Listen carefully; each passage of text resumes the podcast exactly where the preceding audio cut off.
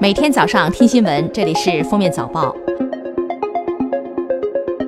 各位听友，早上好！今天是二零一九年七月六号，星期六，欢迎大家收听今天的封面早报。首先来听今日要闻。五号，北京市人力社保部发布关于做好困难失业人员临时生活补助发放工作的通知。通知明确。将对生活困难又不符合失业保险金领取条件的登记失业人员给予一次性临时生活补助，保障困难群众基本生活。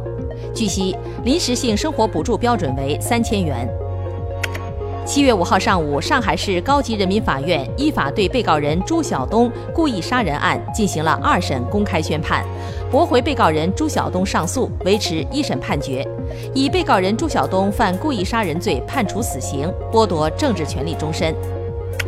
今年六月以来，西藏多地日最高气温破历史极值。六月二十五号到二十九号，拉萨连续五天平均气温超过二十二度，首次达到了我国气候季节划分的夏季标准。这标志着拉萨从一九五五年有气象记录以来首次成功入夏。七月五号，中国黄渤海候鸟栖息地第一期在阿塞拜疆巴库举行的世界遗产大会上获准列入世界遗产名录。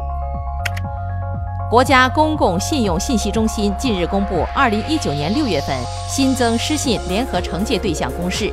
严重危害正常医疗秩序黑名单方面，新增严重危害正常医疗秩序当事人一百七十七人，新增限制乘坐火车严重失信人五百二十四人，限制乘坐民用航空器严重失信人八百七十一人。下面是今日热点事件。近日，央视记者在海南五指山调查发现，每天都有大量国家二级保护植物黄花梨遭偷砍滥伐。记者去举报，村委会竟要求记者支付护林员的劳务费，林业站站长还反怼记者。目前，海南省政府要求严查严处。省公安厅对涉事的五指山市森林公安局副局长刘文德停止执行公务，并立案调查。日前，位于上海青浦的一家农工商超市因混投垃圾且未及时整改到位，而被处以三万元罚款。这也是从七月一号上海市生活垃圾管理条例正式实施以来，上海城管执法部门目前开出的金额最大的罚单。六岁男童被继母虐打至深度昏迷，呈植物人状态，生父却在事后失踪五百多天。四号备受关注的陕西继母虐童案开庭，受害男童鹏鹏的生父赵某出庭受审，检方指控其涉嫌虐待罪和遗弃罪两项罪名，并分别给出了一到两年有期徒刑及三到五年有期徒刑的量刑建议。七月三号，河南永城的一名女子酒后驾驶玛莎拉蒂追尾一辆正在等红灯的轿车，将其撞出数十米，轿车瞬间起火燃烧。四号，警方通报称，谭某醉酒后驾车，被撞击车辆内两人死亡，一人受伤；肇事车内三人受伤。目前，三名嫌疑人已被采取刑事强制措施。近日，有记者卧底连锁奶茶店干茶度，发现店员手抓垃圾，徒手切水果，烂芒果好坏掺着用，臭香蕉直接榨汁，还有隔夜的茶兑水的果汁。店员说：“以前可喜欢喝奶茶了，现在白给都不喝。”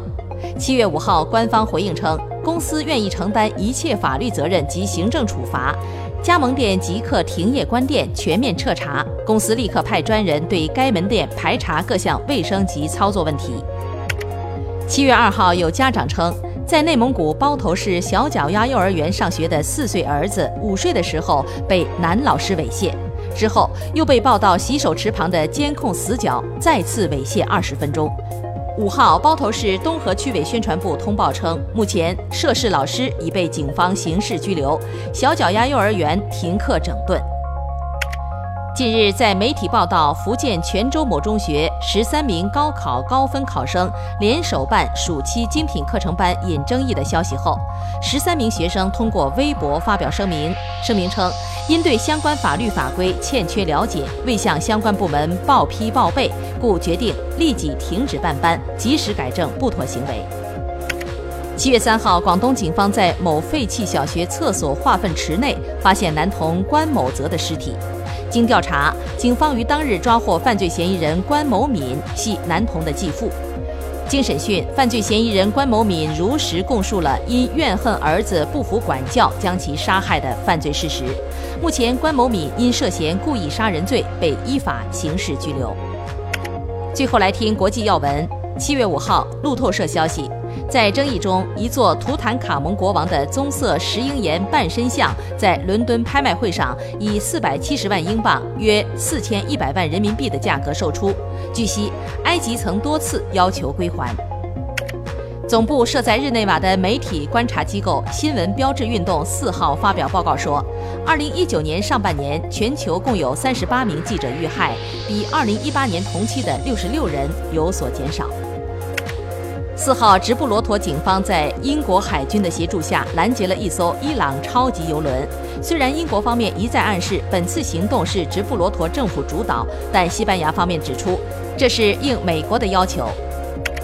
七月五号，据美国《纽约时报》报道，美国煤炭业巨头西弗吉尼亚亿万富翁克里斯克莱因于四号在巴哈马群岛海岸坠机身亡。感谢收听今天的封面早报，明天再见。